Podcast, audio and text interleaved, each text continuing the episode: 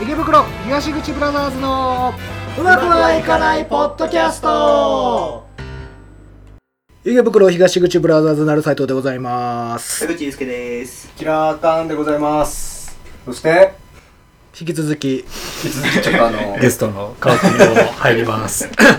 えー、剣道川上さんの方もね今週も出ていただくということで、はいまあ、冒頭トークになるんですけども、えー、と今年もね、えープロレス大賞ね東スポさんの方でプロレス大賞発表ありましてはい。MVP が岡田和親ということでございます。えー、と、4年ぶり4度目の受賞ですね。おそんなに受賞してしてますよ、そりゃ。えー、と、得票制なんですけど、審査委員会があって、えー、と、15票獲得しての MVP。時点で全日本プロレスの宮原健人が4票。えー次いで、井伏浩太3票ということで、もう圧倒的ということでしょうね。まあ、受賞理由といたしましては、えーまあ、19年4月のね、ニューヨークマリソンスクエアガーデン大会でメインメインイベントとか、まあ、そういったところで、これ結構プロレスを広めるっていうあの視点が評価対象に入ってるので、あ私個人としてはウィル・オスプレイかなとは思うんですけど、あ。はい。まあ、岡田和親選手おめでとうございます。とうございます。ということで、えー、とベストバウトの方がこれも岡田和親対真田ですね。10.14両国大会。これ確か真田が勝った試合あれですよねあのもう残り数秒で2回連続ムーンサルトいったやつかな、い、い試合でしたね確かに、うんうん、あとまあどうしても僕からは新日関係見ちゃうんですけどイブシ選手が技能賞を獲得してますね。はい。で新人賞がストロングマシンジュニア、まあ、ドラゴンゲートの選手ですけどもお父さんはあの平田淳二さんの息子さんがまたマスクマンとしてデビューしてまあて、平田だもんっていう、まあだから本名平、本名平田だと思いますけど、あの平田さんの息子さんがね、デビューされてて、この間ね、ラジオ出てたんですよ。うーあんのスーパーマシンジュニアが。はい。めちゃくちゃちゃんとしてたよ。すごい頭いい感じ、理路整然と話ができる若者でしたえー、真夜中のハーリーレースですね。清野茂樹さんがやってらっしゃる。気になる方はぜひチェックしてください。ということで、今回は、えーっとですね、川上さんをね、はい。あのー招いてのはい。第2回なんですけど、ファイナルファンタジー座談会の方をゲームの話、第3 3回弾ですかね、うん。はい。これ我々全員ファイナルファンタジー好きだということで、大好きですね緊緊急座談会を 開こうと。ゲストいるうちに撮っとこう。そうですね。あの我々その昔からあるねえードラクエ派、ファイナルファンタジー派で言うと完全にファイナルファンタジー派ですね。ね。はい、完全にそう。派閥があって、はい。テイルズ・オブ・あー、テイルズ系ね。いやーまああんまり悪口は言えないけど認めてないです。テイルズも好きですけどね、僕やったこと家にあったけどやったことないんだよねあのね、意外と面白い。うーんあれめちゃめちゃシリーズ出てるよね出てるちゃ出てる出てる。ただ、最近はちょっと迷走してて、なんかその、他のだから前作に出てきたキャラが急に出てきたりとか一応それぞれのゲームごとで世界観が全く違うんだけど、うん。なんか知らないけどその前作からいるキャラクターがなんか異世界から来たみたいなノリでへやってちょっと迷走してて面白くない。面白くないって言ったじゃん。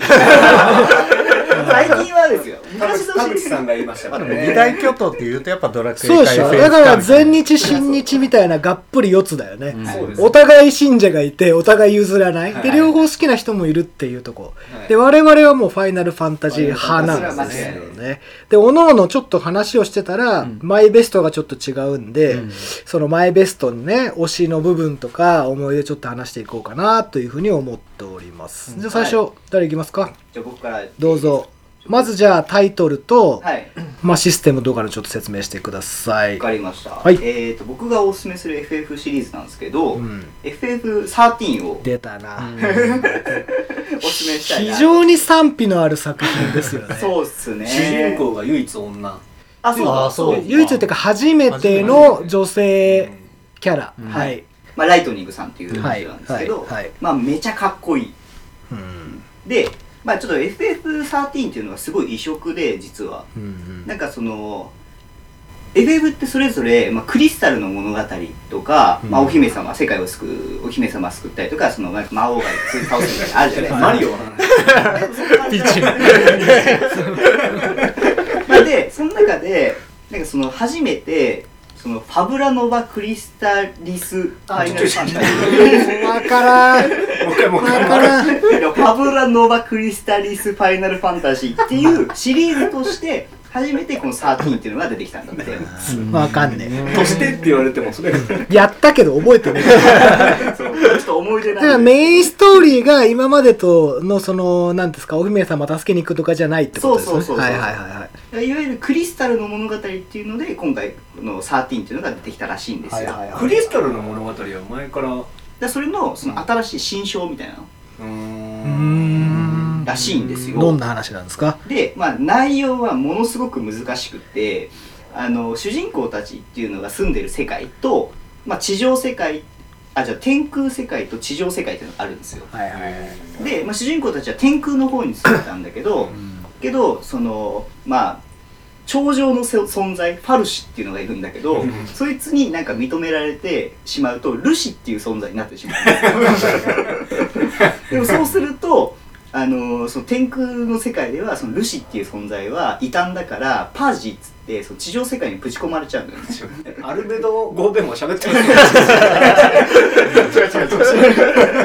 まあざっくり言うとファルシのルシと戦う話だよね。違う違う違うファルシとルシになってルシと戦う話。ああからないけど実際やると別にそんなことどうでもいい。ただ敵を倒す。でまあ正直ストーリーに関してはちょっと難しいから、うん。まあ置いといてまあこのゲームで一番面白かったっていうところがまあバトルシステムと音楽ですね。うん。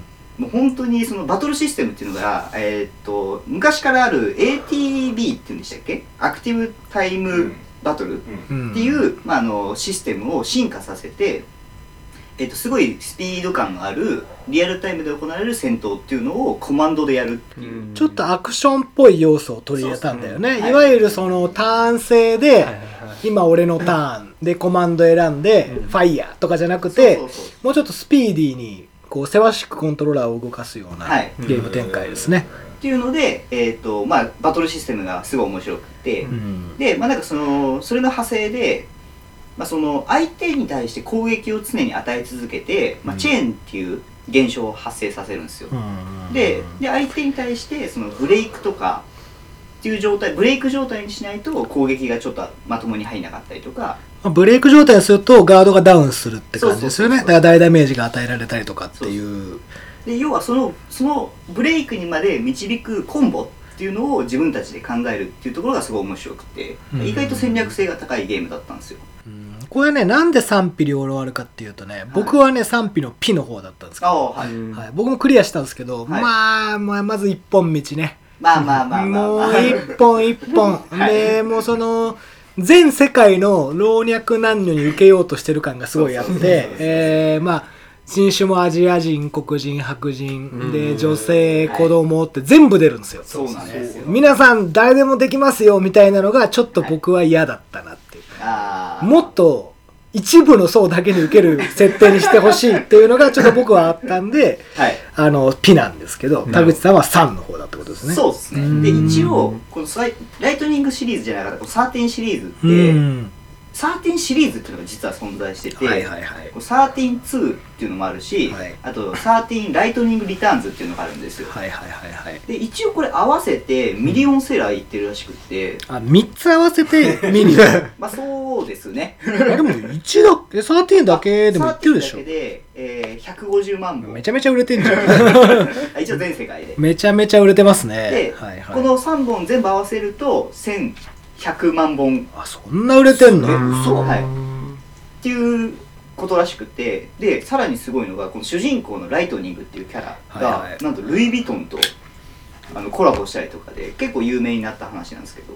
まあ確かにあのわりかしメジャーですかね。はい。プレステ 3? あそうですね。プレイステーション3で。では結構売れたゲームなのかな。13やったことない理由が プレステ3を持ってなかった。悲しい理由です。はいはいはいはいで田口さんは13そうですねね、はいはいはい。まあ最後にちょっと総括で誰がどうかって話はしようかと思うんで、じゃあ次は誰でいきましょう？か。川上さんですか？そうですね。私の方は、えー、FF10 の方で。10でございますね。はいはいはいはい。えっとこれが、えー、プレイステーション2で初めて出た、えー FF のタイトルですかね。うんうん、でそれまではずっと,、えー、とプレイステーションとかでディスクが何枚かあってやっていた形になるんですけど10 2えー10からプレイステーション2になってっていううん。ところであと大きく変わったのはこれも賛否両論あると思うんですけどキャラクター喋っちゃうっていうところ。わかる。あのーわかる。僕は OK 派だったんですけどやっぱり喋らない世界観の方が良かったみたいなところもありつつ、まあ、僕は喋ってまあそんなに嫌じゃなかったかなっていうところが、俺嫌。ちょっと。あ僕喋るの賛成派なんですけど、うん。あの僕いいなと思ってるのが、うん。主人公の名前は確か T だ。T だっすね。だけど主人あの他のそのキャラクターで喋るときに絶対に主人公の名前言わないんですよ、ん。あなたとか君とかお前とか、貴様とかみたいな、っうん。ていうふうになんかその没入感をちょっと残してくれてる。はい嫌だな。あいやー、喋んないでほしいんだよな。どうしてもな喋られると。なんか絵とストーリーとか絵とかうん。とその自分が思ってるこのトーンだ声のトーンとかどういう雰囲気でとか、うん。なんかそういうのちょっと崩されちゃうなっていうのがあって、うんうんうんまあそのね想像する声とかあるもんね。それで僕も P の方でしたね、うーんちなみにどんなゲーム性でしたっまあ、ゲけーム性でいくと,、えー、といわゆるレベルっていう概念が存在しなくて、はいスフィア版っていうのでどんどんどんどんはい。能力値を高めていくっていうので、まあ、どこに振っていくのかみたいな選択はプレイヤーができるっていうところは特徴的なところかなっていう。僕もそのやったんですけど、うん。はい。えっ、と攻略本も何も見ずに適当にスフィア版進めていって女子キャラがパワーファイターになって ああるんですよわわかんないから。まあいわゆるスフなんかスフィアポイントみたいなのもらえるんはい、ですよね、そうですアビリティポイントっていうのでどんどん振っていくみたいな、うんでそのなんかでっかい羅針盤みたいなやつをどんどん1個ずつ進めてって、そうですね、えー、と5つ先にでっかい丸があると、はい。なんかこうアビリティもらえたりとかするんですけど、うん。その何の情報もないもんで適当にやってるとその本来の得意じゃない部分にが強くなっちゃう。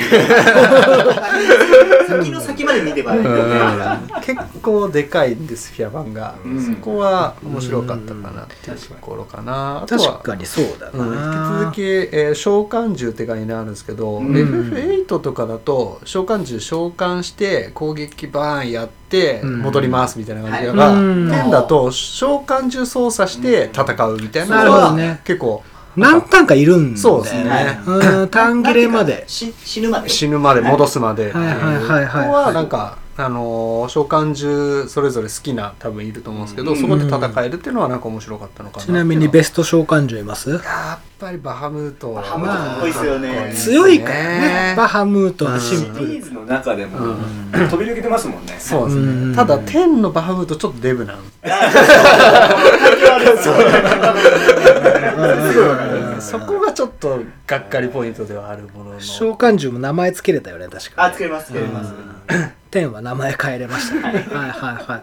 まあプレステ2最大のヒット作じゃないですか。そうっすかね FF10 は。うん。そうですね、うんうんうん。超メジャータイトル。ありましたね。初めて喋ったよね。確かうん。初めて10で喋ったっていう感じ。で喋ったらその声を出した。声が出た。はい。あー。でメインストーリーはどんなんだっかな？メインストーリーはタイムスリップしてそうですね。来るんだよね違う違う違う。違うえ違ったっけ？全然違う。えそんな話じゃなかった？違て天は？った？違います。僕の知ってる10タイムスリップするよ。するって。未来から来未来るんだよ。ティーダだっがて最後帰っちゃう。ボールの選手で。違うあれはあのーティーダはえーっと逆なんですよ。あれ過去の世界の人なんですよ。未来のから来るんじゃなくて過去から来ててでで別にそれはタイムスリップっていうわけではなくてあのラスボスの名前何でしたっけ？あのシンですか？あそうはい。その真の体内で生成されている幻想世界の一員なんですよティーダっていうの。本当に？本当。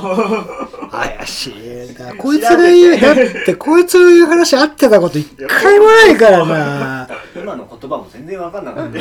何真のタイム確かにあのー確かなのは世界が2つあってその主人公の T だとあのユーナだっけ？はいのいる世界は全然違う世界で、その二人が出会うと、はい。でユーナの方は永遠のなぎ説っていうはい。のを求めてこう戦っ戦って。てる、まあ運命的にはその巫女さんがなんかあのー一周回るとその生贄になってそうですね。そうするとなんか当座平和な世界が訪れるんだよね、はい。だからその生贄になりに行ってるユーナとその運命を変えるティーダっていう存在がこう戦っていくっていう話だったと思うんだよね、確か真倒すと永遠のなぎ説が来るそうです。んだよね究極召喚っていうのをすると、うん。うんうんうんあのシンが倒せるんで、ん。でが死んじゃうみたいな感じだったっえけユユーナが死んじゃうみたいな。あそうそうそう。その究極召喚っていうのをやると、うん。あの生さっき言ってた生贄になっちゃうから、うん。死んじゃうって内容で、変えようとティーダが。頑張る頑張るっていう話だったと。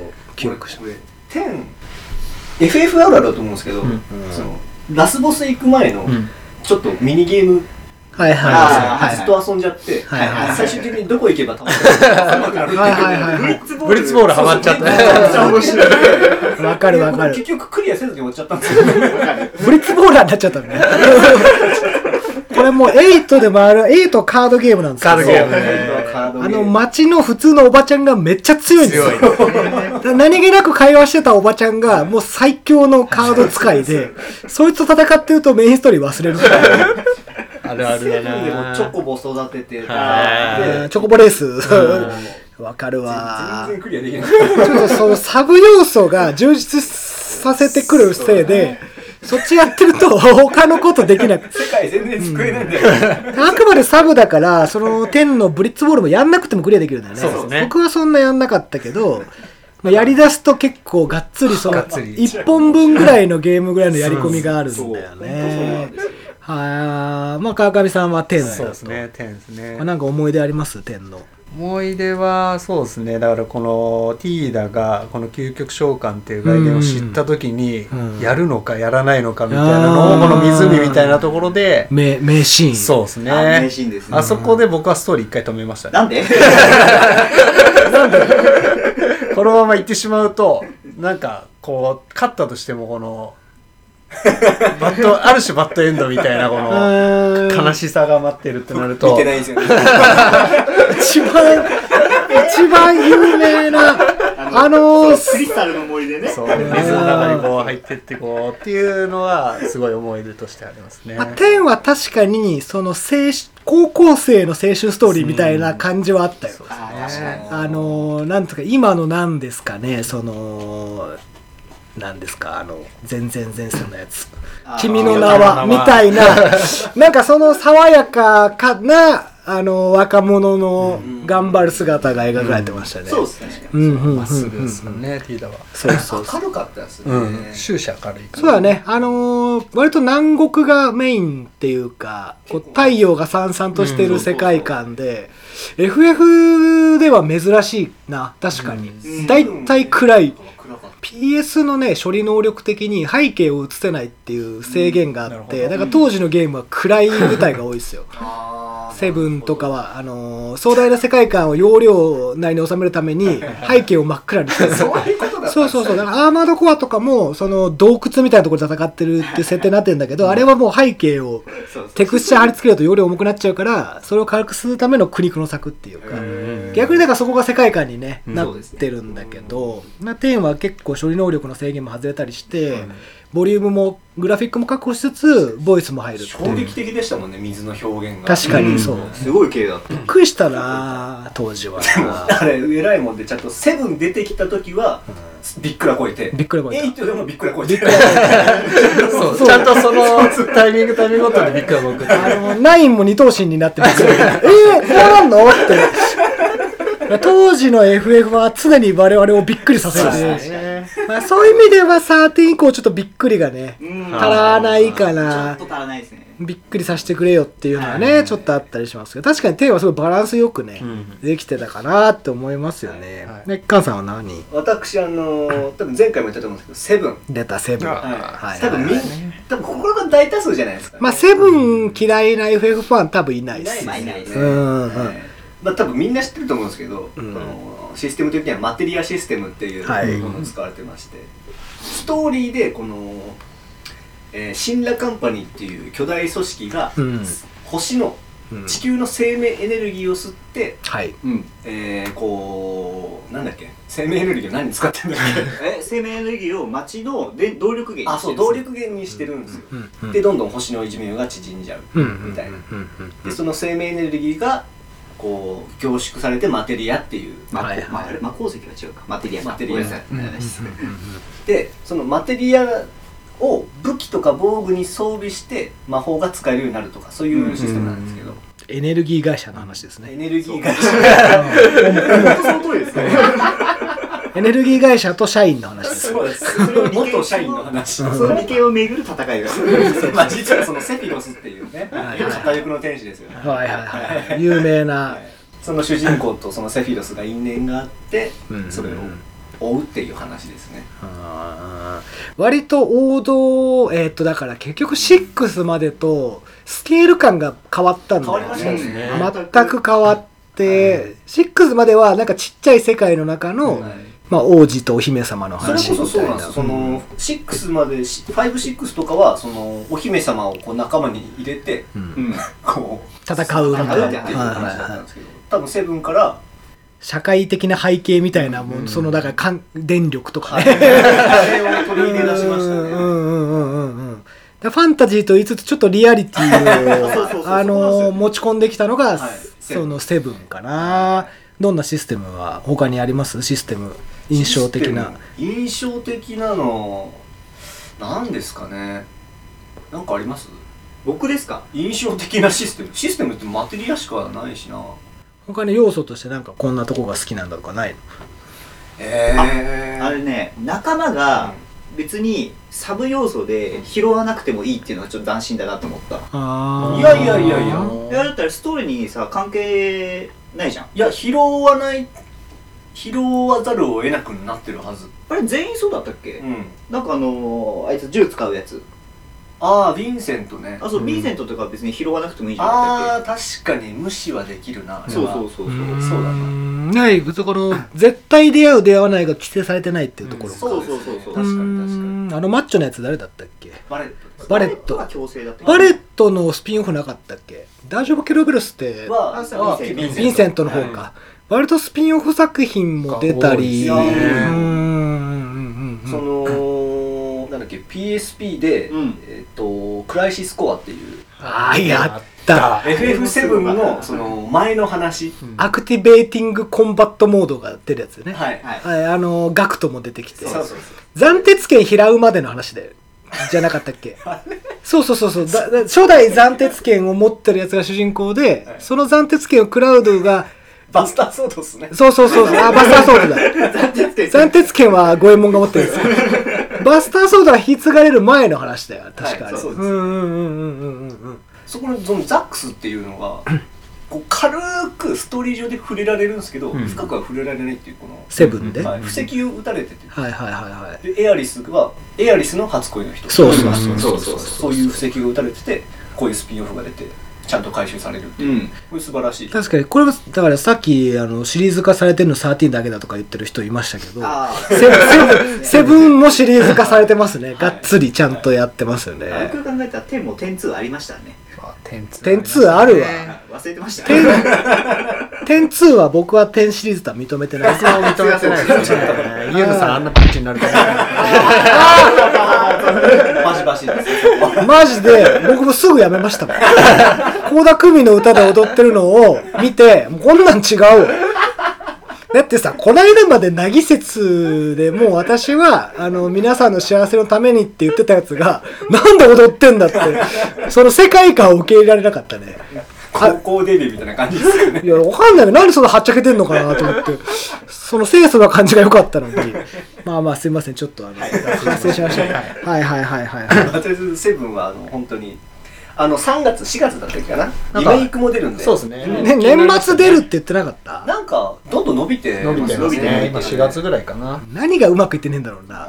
しかもだってさ、分けるって言ってんのに出ないんでしょ？出ないですね。この時期にあのまあこれ SE 的な観点で言うと、うん。この時期にリリース伸びるってことはマジで重大なバグが見つかった可能性があると思うんですよでもそれバグ好きなんだけどな。いやいやそういうレベルじゃなくてかそのもともとさセブンって原作があるわけだからさ、何がバグるのとは思わない。あそういう意味だと、まあ、あれフル リメイクじゃなくてもはや新作で、まあまあ作り直し。てうんまあストーリーだけしかストーリー的にさミッドガルを出るまで。そうそうそう。そ うあの今ちょうど FF7 の PS4 のリマスターをやってるんですけどミッドから出るのなんて10分で出るんですよ。初めて10分でミッドから出るんですよ。その10分を1本にするんですよ。それを作るのに3年とかかかって。めちゃかかってますね。まあだからすごいとなんかグラフィックなんすかね。まあそれかまあなんか経営的な戦略なのかな。いや戦略ないでしょ。だって損失しかないぞ伸ばしたって。本来入ってくるお金が入ってこないんだもんなんか本当にバグが見つかってそれをなんとかしているのかなとしか思えないんだよな。悲しいけど。それで出たらやるんですかまたセブンいやもちろん。や。る 愚問です。何度もやったストーリーをもう一回やると。だってまたやり直してるんですから。あ確かに。待てないから。97年に FF7 出てるんですよ。はいはいはいはい。それをこの今まで多分34回クリアして、ええまたやりたい。最近またやって、はいはい。新しいの出たらまたやるまたやるまあ大好きですね。はいはいはい。というわけでここまで田口さんが13川上さんが10、はい。えー、私キラーカンがセブン。7、え斉藤さーんは私がこれまさかのナンバリングタイトルじゃないタクティクスが好きタクティクス。僕やってないですね僕も通ってないんですよね。なんで？いやこれがあのさっき異質とか言ってましたけど本物の異質はこ こいつですよ。ファイナルファンタジーシリーズで一番異質なゲームはタクティクスなんですけど、その皆さんがやってきたこの13.7と何が違うかっていうと、クォータービュー戦略シミュレーション RPG ということではい斜め上から将棋の盤を見てるような、うんあのー戦闘画面なんですよね。でそのキャラクター一人一人がコマになってて、それを動かしながら戦っていくっていう作品になってます。でゲームシステムで言うと本当にその戦略が一番必要なんですよこのゲームが。一番考えて戦わなきゃいけない。で下手したら1戦闘に1時間とか平気でかかる。でうん、だからそのさなんか7とか13ってさもう勝てない敵って諦めるしかないじゃん、まあそうですね。あもうレベル足んねえなっつってちょっとうろうろしてこようってなるんですけど、タクティクスに関して言うと頑張ったらなんとかなっちゃう部分があるのでへだから頑張っちゃう。であとすごいクリティカルな要素としてまあ死んじゃうことあるじゃん味方が、うん。死んで3ターン経つとクリスタルに変わっちゃうのよ。そうそうーそう。うんクリスタルに変わっちゃうのその。死体が蒸発ピュフってして。なんで？でクリスタルに変わったらもう二度と復活はできないもう死んだままになるね。そう。クリスタルは何かに使うんですか？使いまあのそこにクリスタル取るとそいつが持ってたアビリティを継承できるんですよ。ああそうだそうだはい引き継ぎみたいな。はいはいはいはいはい。え仲間はその何人も出てくるんですか？えっとねそういう意味ではあごめんなさい。僕いいよいいよ。あの傭兵としてたあの雇うんだよ仲間になってくれる。の傭兵斡旋所に行ってあの紹介してもらうんですよ。傭兵いません。かそうそうそうそうもちろん主要キャラみたいなその名前がもともとついてるあのキャラもいるし、はい。雇いにもいけるってなってて、はい。でこのクリスタルの要素が戦闘をより長くするんですけど、敵もクリスタルになるんですよ倒すと3ターン経つとね死んで、はい。そうすると敵のアビリティも引き継げるのでこうわざと戦闘時間を伸ばして伸ばしてクリスタルをいっぱいポンポンポンって作ってそれを引き継がせたいやつに取らせて進めていくっていうのがこう戦闘を長引かせる一個の要因。確かに将棋の駒も取ったら使えるそうそう本当にその要素ね。だからそのスフィア版とかみたいに何かを進めていかなくても敵のアビリティをゲットできるっていう。はい、でもちろんジョブチェンジのシステムもありますし、その戦略そのだからジョブチェンジすることで縦の移動の概念があるんですよ、うん。はい。えー縦。高さの概念っていうかな。う。ーん。その壁の上に行きたいと、うん。敵が壁の上にから弓を撃ってくるバンバンバンバン、うん。うん。うん。そいつ倒したいってなったら縦に移動が強い。例えば忍者とかになると、はいピョーンってその崖を飛び越えて上の敵倒してるんですけど、うん。忍者でもないし弓矢とか銃とか持ってないとそいつにずっとやられるんですよ。弓をただの弓使いにずっとやられるっていう。マジで一方的に殺される。そう。で弓使いもドンムブとかのアビリティつけてくるから崖の上からドンムブいっぱいしてくんだよ。そうするそうするとパーティーが何もできなくなったりとかもうすごいなんか本当の戦略に近いっていうか、で弓も下から打ち上げると、あの届く高さが低いとか、上から打ち下ろす場合はまあそのいける広くなる。広くなるとか、その高さと広さの概念っていうのがすごくあって、ものすごい頭使わないとクリアできない。うん。面白そう。めっちゃくちゃ面白い。本当に面白い。あやそのタクティクスやってない理由が、うん。あのハードなんだっけ？あれねアドバンスいや PS1 1でもともとは出てる。なんで出てるんです1はもともとで出てるあてかねアプリもあるよ。あそうそうアプリある2000円買い切りで、うん。ちょっと操作性悪いけど。うんうんうんだから本当にね1戦闘1時間ぐらいはね結構がっつりかかる。うん。ただ頑張ったらなんとか突破できる可能性がある。かつ味方がクリスタルにされたらもうそれで終わっちゃうからそうそう。かなりハードコアな戦闘になります味方が死ぬとクリスタルになって主人公が死ぬとそれはあそれはさすがにゲームオーバあー、はい、ただそのん自分が育ててきた強い仲間死ぬはもうゲームオーバーと等しいからそんなの その先絶望しかないじゃん。結構ねあのミスると負の連鎖が起こって。そうそうそうそうそう。仲間の強いやつが死んじゃったけど他のやつ育ててないってなると、はい。その結構進めてると敵がどんどん強くなっていくわけじゃん、うんそうすると負の連鎖が起こってバッタバタ味方が死んでいくん。だ一人死んだクリスタルになる前に蘇生しなきゃで一人そのバックアップ向かわせる。そうそうそう。すると残りの3人で戦わなきゃいけない。どんどんどんどん不利に追い込まれてく。る、えこれじゃあ後半に進んでそれが起こるともうクリアできない状態になったりとかも。そうならないように考えながら例えば、えー、と5人ぐらいかなパーティー。確かに。5人56人なんだけど分断させて左右からこう敵をこう囲ってっていっぺんに集中放火って作戦にするのか、一塊にしていくのかとかい。ろいろあるの、一塊にするとそこをセンター狙われて大きい召喚獣とかぶち込まれたりするからちょっとバラすってたりとか すごいね考えなきゃいけない。頭使うなそう。しかもそのなんていうんですかね、えー考えなしに行くわけいかないからすごいい一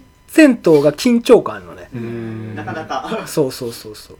固めたらダメなケースもあるし固めないとダメなケースもあるし、敵のその作戦みたいなそうそうそう。変えていくでそのストーリーの第何章第何話みたいな決まってるやつはある程度こう戦略立てやすいんだけど 野良の敵よ。怖いのは。ほ野良の読めないやつで強いやつ出てくるとねほんと困るでその地列山っていう、えー、と僕文句っていうアビあのージョブがすごい好きなんだけど、その地面を縦に例えば5マスにいる敵には全部当たる地列弾とかあるんですよ、はいはい空列弾とかもあるんですけど、はい。地列弾をぶち込みたいんだけどあのボムとかは浮いてるから食らわないと。そうそうそうそうそうでボムが爆発してきますから。いや本当にねで沼地とかね、はい。で沼地とか池とか行くと池の中入っちゃうと頭埋まっちゃうから、もう何もで 動作できないとか。そうそう。これボコにされるだけ。でもすごい大変なんだよ。えストーリー的には、はい。なんかあるんですか？ストーリーはストーリーねもめっちゃ作り込まれてて、うん。で結構壮大なストーリーなんだよね、うん。いわゆるあの獅子戦争でしょそうそう50年に及ぶ、ん。その大きな貴族同士の戦争の話になるんですけど、ストーリーはちょっとね長すぎてちょっと語れない。いや本当になんかあのオペラみたいなあのストーリー。中世がモチーフでもうずーっとその貴族と、まあ、そのレジスタンスたちがずっと戦い続けるみたいな、うん。覇権を争い続けるみたいな話でございましてちょっと異質も異質。そうですね。でもちろん喋らないし、ん。文章も一番重厚なストーリーかもしれない。そのハッピーエンドでもバッドエンドでもないっていうか本当たリアルな両家の戦いの話がずっと続いていくっていう感じですね。面白そう。だな本当面白い、うん、ただこれあの思い出なんですけど多分奈良さんもはい。同じだと思うんですけど、本当の最後のラスボス前に、はいはいはい。セーブポイントがあるんですよ、はい。でセーブスロットが1個しかないの。うん。でセーブするじゃん。うん。やばいね。そうするとどうなると思う？けど あのゲームを全クリしました。じゃあもう一回どこかやりたいです、うん。ロードしようとするとその1個セーブポイントしかないから ラスボスとしか戦えなくなる。なんか洞窟みたいなとこあって、で、最後セーブしますかって聞かれるんだよね。そうそうイエスにすると終わるっていう。あれひどいっすよねもう、一個前のとこでやんないとダメだからさ、だから当時だからさ、その、パッチとかないから、はいでもそれでリリースしちゃったからそうなってんだよね。うんこう本当皆さん注意してください。あの、ラスボス倒した後に作り込みてえなってそうそうそう思ってもできませんから ね。はい。そうかで、今からやる皆さんにちょっとヒント1個だけお伝えしますけど、一番強いのは三術師です。はいやばいですね。三ターンホーリゼロターンー。あゼロタホーンホーリーだ。あの、三術師っていうジョブがあるんですよ。うん。これ他の作品ってあんま出てない。あんまり聞かない。12でいますね。あ、いる？三術師。この三術師はまた特殊で、なんかある条件とある条件とある条件組み合わせて何かを打つっていう。そうそうそう。で、普通に使うとめちゃくちゃ弱いんですよ。うん。何これ？めっちゃ弱いじゃんと思うんですけど、まあちょっと詳しくは言わないけど、ゼロターンでホーリーを複数の敵にぶち込むっていうことができる。最そうですよねそうそうそう最強は三術師。はいはいで、えっと、召喚獣も当然あります。で召喚師がいますもんね召喚師います。はいただこれも召喚するためにターンが必要なんだよね。はい5ターンとか。うんで、召喚獣かけを呼び出してる間って無防備なんですよ。ずっと手、両手、両手を上げて何か唱えてるんだよね。その間、そいつをみんな狙ってくんだよ。召喚完了するまでにそいつを殺せば召喚獣来ないから。はいはいはいで、そいつをめっちゃ守んなきゃいけない。だからこの召喚のリアリティがね、はいそこにはあったりしますよね。マジでおすすめですけど、これもね、135万本売れてるらしいんですけど、割にマイナーだよな。うんちょっと異質すぎて、FF やろうと思ってこれ出てきたら、ちょっとなんかこれ違うなってなる ってなるんでしょう。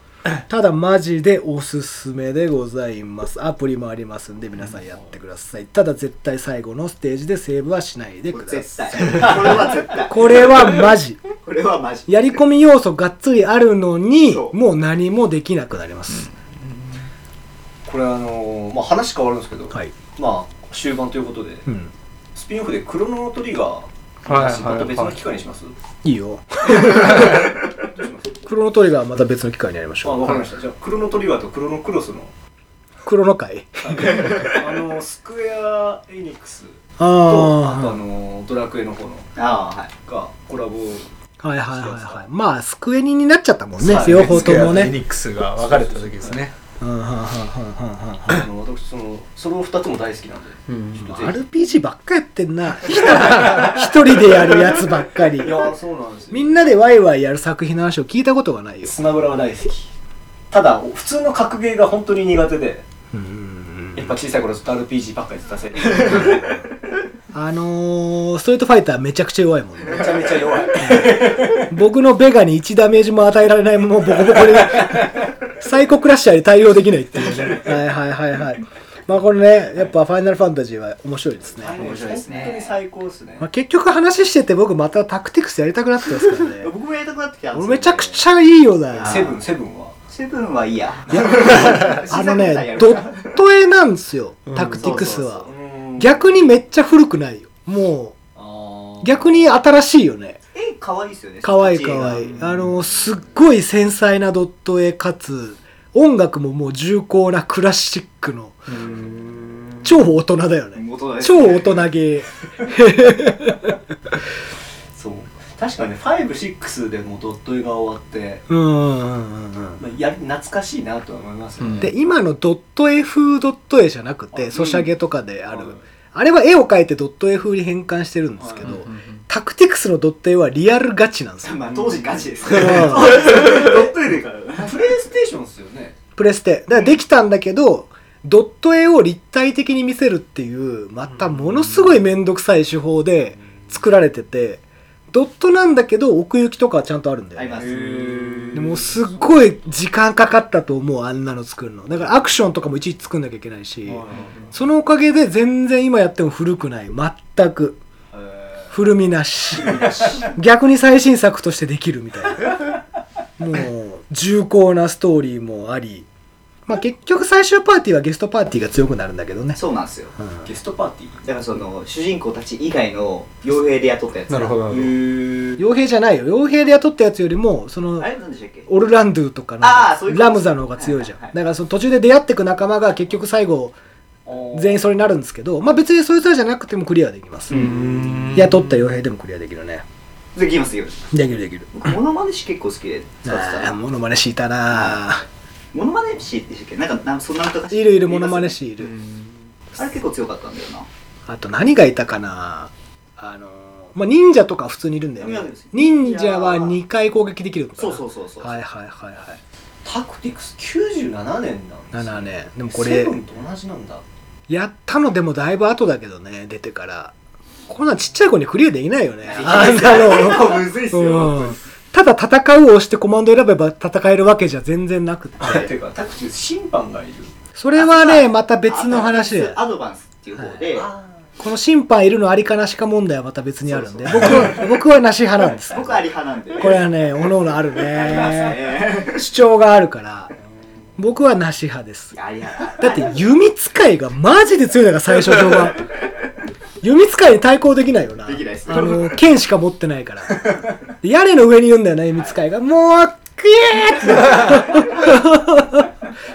ぜひちょっとやってみてくださいということで、はい。じゃあ、今回は FF ザワン会の会ということだったんですけど、どうですか？川上さん、もう一個田口さんの好き素敵な話あります？田口さんの素敵な話そうですねあの貯金箱事件の話もしてああ、どうぞどうぞ。一回したかな。あれ？しましたっけ？あのーまあ緑の恐竜のキャラクターの貯金箱を田口さんが使っていて。で、まあ、そこに結構な小銭が入っていて、はいはいはいはいはい。である日なんか出したんでしょうね、うん。あの黄色い恐竜の後ろの穴から出れるものが全部出てる状態で発見された時はこいつマジかって思いましたけど。あのーガチャピンかな、ね。貯金箱で、予測するに多分500円玉を抜いたんだよね。そうそうで、あの、10円玉とかが、ケツから全部、ベシャーって出てる状態で、布団の上に置いてあった。でガチャピンがおもらししたみたいな感じで、あの、布団の上に置いてあるっていう事件がありましたよ。なんで金戻さないのかとか、あの時急いでたのかな？なんで急いで500円、なんかあれでしょ？あの時ですよ。金がなくなった事件。だであの500円玉生活した時に確か。あのガチャピンがおもらししたみたいな状態でね放置されてた事件ありましたけどね。まあ何も変わってないですよ。はいはいはいはい、やりかねないですよ。うん、今も金なくなったらまたあれまあやりますね。やりますねじゃ今も貯金箱使ってますよあれ。あ 何を貯金してんの？通にお金あの余った小銭とか。それなんか使うんかいそれは。いや使わないです。最終的には、まあ、全部あまたドラクエごっこするため。違う違う違う。違 う最終的には銀行に預けようとは思ってますけど。まあそうみたいですよ。